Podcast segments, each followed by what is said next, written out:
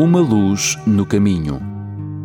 Uma Luz no Caminho é um programa semanal que estuda as Escrituras para encontrar as respostas para as questões mais difíceis da vida. Uma Luz no Caminho é um programa de fé e esperança que anuncia a breve volta de Jesus. Agora com você, o pastor Bill Santos.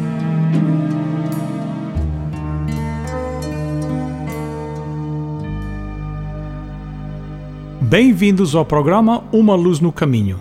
O meu nome é Bill Santos. Muito obrigado por estarem conosco. Sempre há duas fontes de conflito que qualquer líder ou qualquer organização enfrenta: externa e conflito interno. Acredite ou não, o tipo de conflito mais perigoso é o conflito interno. Já vimos em um programa anterior que o inimigo tenta atacar de fora e uma das suas principais armas é a crítica. Mas quando o inimigo ataca de dentro, ele usa uma arma ainda mais poderosa: o egoísmo. Nos primeiros quatro capítulos de Neemias, vimos como o inimigo tentou várias coisas para impedir a reconstrução do muro. Ele tentou o ridículo, tentou o desânimo, depois tentou o perigo, mas aqui no capítulo 5 ele usa sua maior arma, a divisão. Por que, que será que a divisão é a maior arma? Bom, veja o que Jesus disse em Marcos capítulo 3, verso 25. Ele disse: Se uma família se divide e as pessoas que fazem parte dela começam, começam a lutar entre si, ela será destruída.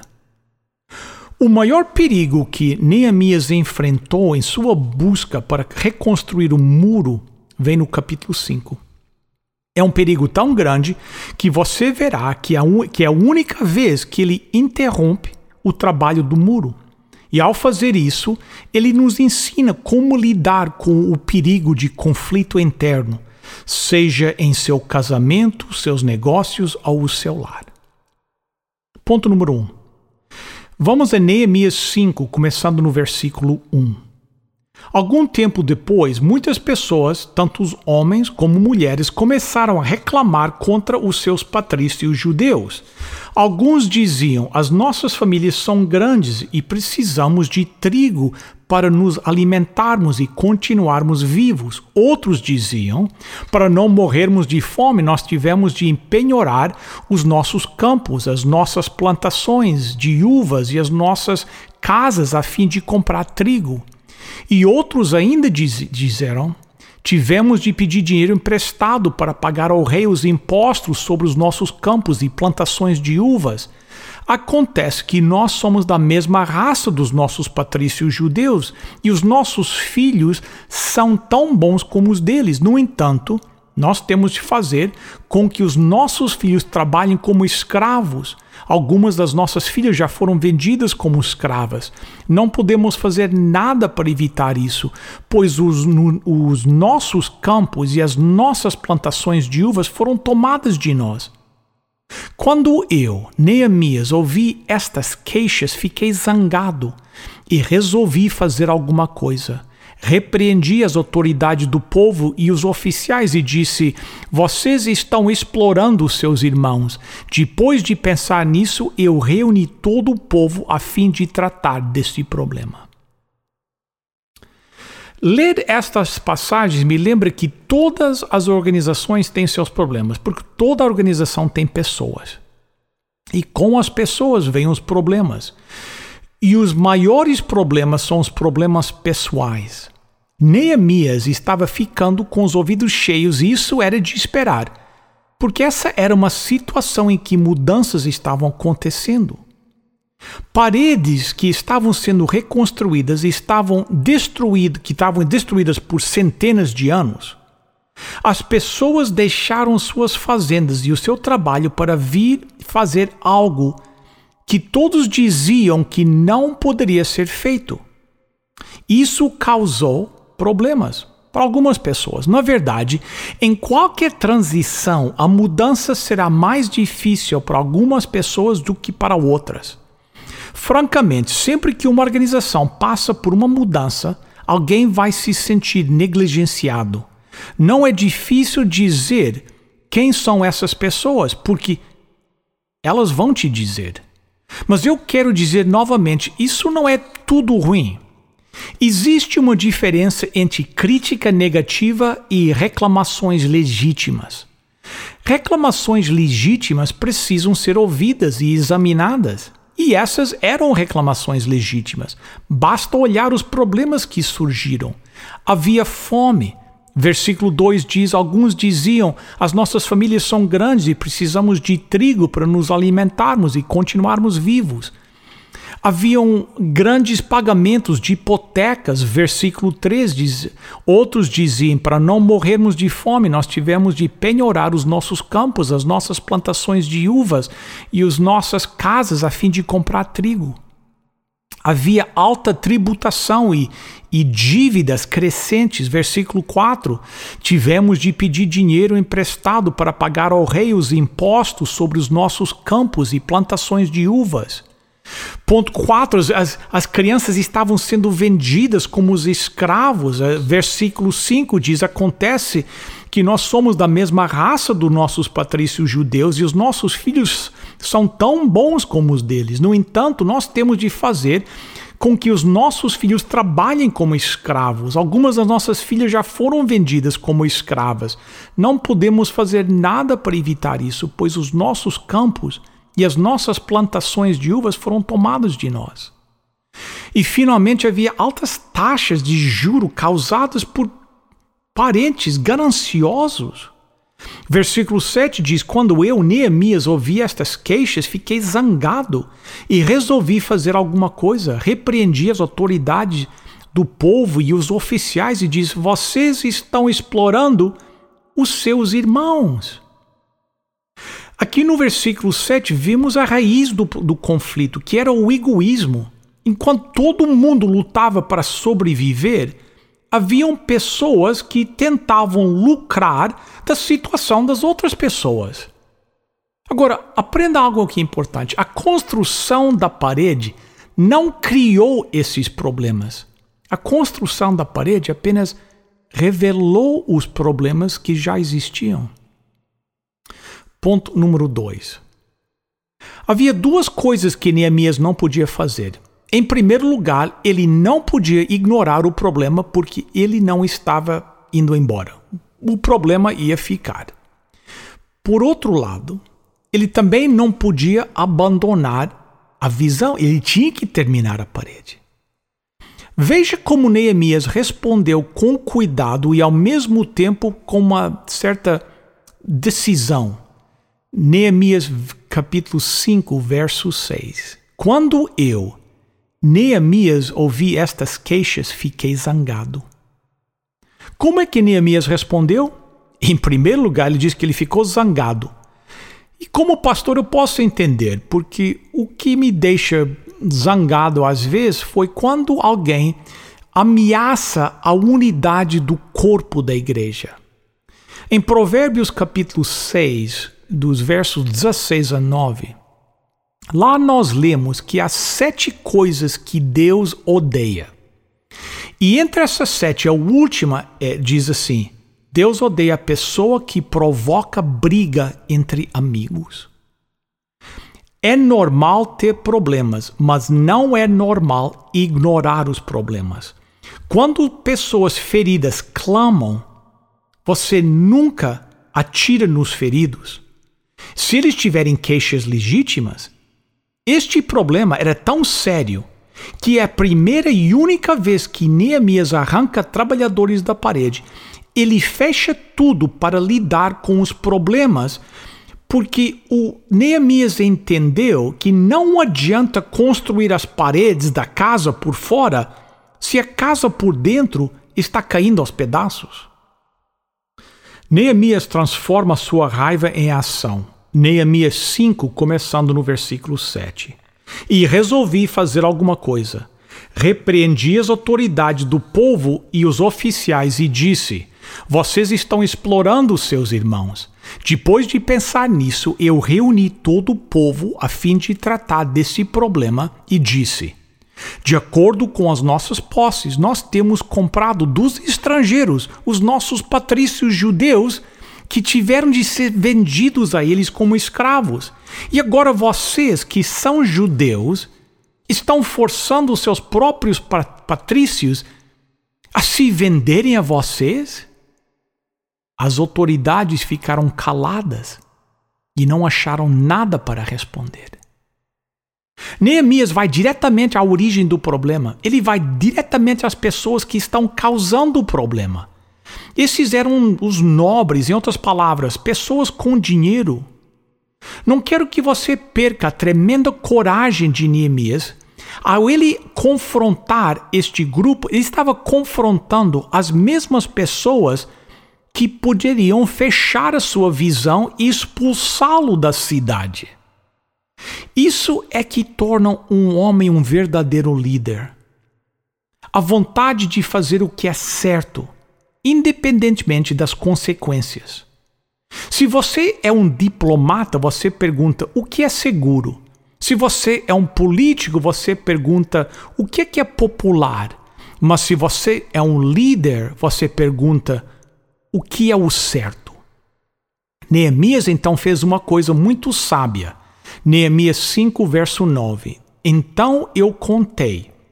O que vocês estão fazendo é errado. Vocês devem temer a Deus e fazer o que é direito, em vez de dar aos nossos inimigos, os não-judeus, razão para caçoar de nós. Neemias levou essas pessoas de volta ao motivo pela qual eles estavam reconstruindo a parede. Eles estavam reconstruindo a parede, o muro, para restaurar Jerusalém como cidade de Deus e o povo de Deus como uma luz para as nações. Um dos segredos para permanecermos unidos em o que estamos fazendo é, é nós nos lembrarmos sempre por que estamos fazendo isso. Sempre que você ficar desanimado e você. É óbvio que todos nós ficamos a qualquer momento. Sempre que você esteja ouvindo uma conversa negativa, lembre-se. Lembre-se do porquê. Por que você está fazendo o que você está fazendo? Ponto número 3. O trabalho não recomeça até que o problema seja total e finalmente resolvido. Neemias capítulo 5, começando no verso 9. Então eu disse: O que vocês estão fazendo é errado.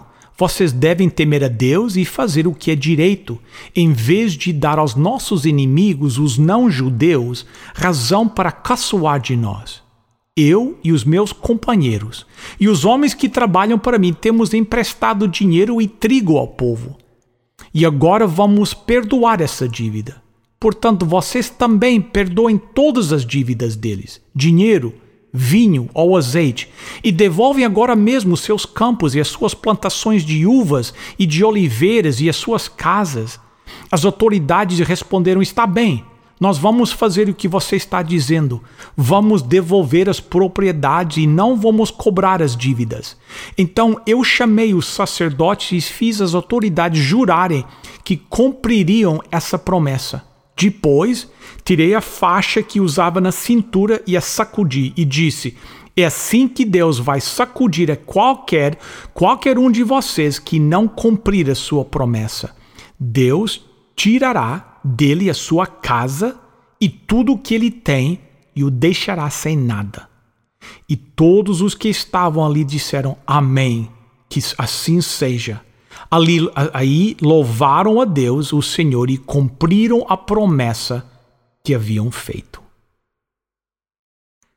Como é que Neemias fez com que as pessoas obedecessem de maneira tão rápida e harmoniosa? Ah, o segredo está no resto do capítulo. Neemias 5, começando no verso 14. Durante os doze anos em que fui governador da terra de Judá, desde o ano, ano 20 do reinado de Artaxerxes até o ano 32, nem eu, nem os meus parentes comemos a comida que eu tinha direito como governador. Antes de mim, Os governadores tinham sido uma carga para o povo e haviam exigido que o povo pagasse 40 barras de prata por dia a fim de comprar comida e vinho. Até os seus empregados exploravam o povo, mas eu agi de modo diferente porque temia a Deus. Trabalhei com todas as minhas forças na reconstrução da muralha e não comprei nenhuma propriedade. E todos os meus empregados ajudaram na reconstrução. Também hospedei na minha casa 150 judeus e os seus chefes, além de todas as pessoas das nações vizinhas que vinham à minha casa. Todos os dias eu mandava preparar um boi, seis ovelhas das melhores e muitas galinhas, e cada dez dias eu mandava vir uma nova remessa de vinho. Mas eu sabia que o povo tinha de trabalhar no pesado, por isso não pedi o dinheiro da comida a que eu, como governador, tinha direito. Ó oh Deus, eu te peço que leves em conta tudo o que fiz por este povo. Neemias se recusou de usar a sua posição, seu poder ou privilégio para ter mais. Ele podia ter cobrado milhares de dólares em seu cartão de crédito pela melhor comida e bebida do país, mas ele não o fez. Ele não forçou seu povo a pagar por seu prazer com impostos mais altos. Por 12 anos ele serviu como governador e nunca pegou um centavo. A coisa mais importante que você pode fazer para influenciar outras pessoas é viver aquilo que você fala. Se as pessoas virem uma conexão entre aquilo que você diz e aquilo que você faz, as pessoas vão te seguir para qualquer lugar. Neemias estava determinado a fazer o certo, estar certo, agir certo e permanecer certo. Existem duas coisas que motivaram a Neemias e que devem motivar a nós. Em primeiro lugar, o temor de Deus. No versículo 15 ele diz: Mas eu agi de modo diferente porque temia a Deus. Trabalhei com todas as minhas forças na reconstrução da muralha. Neemias nunca se esqueceu que foi Deus quem o chamou, foi Deus quem o abençoou, foi Deus quem o usou e foi Deus quem poderia tirar tudo da sua mão. Neemias também foi motivado por seu futuro com Deus. É por isso que no versículo 19 ele diz: Ó oh Deus, eu te peço que leves em conta tudo o que fiz por este povo. Que declaração! Amigo, Deus não vai se lembrar dos bens que você ganhou, mas Deus vai se lembrar do bem que você fez. Quando você ouve rumores, conversas negativas, críticas injustas, pode jogar dois baldes no fogo: um balde de gasolina ou um balde de água. Lembre-se deste versículo. Faça um esforço para preservar a unidade do Espírito com a paz que nos une. Efésios 4:3. Amigos, nunca haverá uma necessidade maior do que homens, mulheres, meninos e meninas que se levantam dia após dia em todas as áreas da sua vida, dê um bom exemplo. Amigo, faça o que é certo, por amor a Deus e pelo seu santo temor de Deus, em nome de Jesus. Amém. Queridos amigos, o tempo está passando, temos um livro para oferecer hoje. O livro se chama Enfrentar a Dor. Se tem interesse em receber, ligue agora para 1-800-458-1735 ou visite o nosso website umaluznocaminho.com. Queridos amigos, chegamos ao final de mais um programa. Muito obrigado pela sua presença aqui conosco. Quero os lembrar que o nosso programa é um programa da Igreja Adventista do Sétimo Dia, portuguesa de Toronto, que fica no 280 da Carlingview Drive. A nossa igreja está aberta hoje a partir das 9h30 da manhã. Primeiro para o estudo bíblico, depois para o culto de adoração às 11 horas da manhã. Por que não nos vir visitar? Até a próxima semana, se Deus quiser. E lembre-se, Lâmpada para os meus pés é a tua palavra e luz para o meu caminho. Até a próxima semana.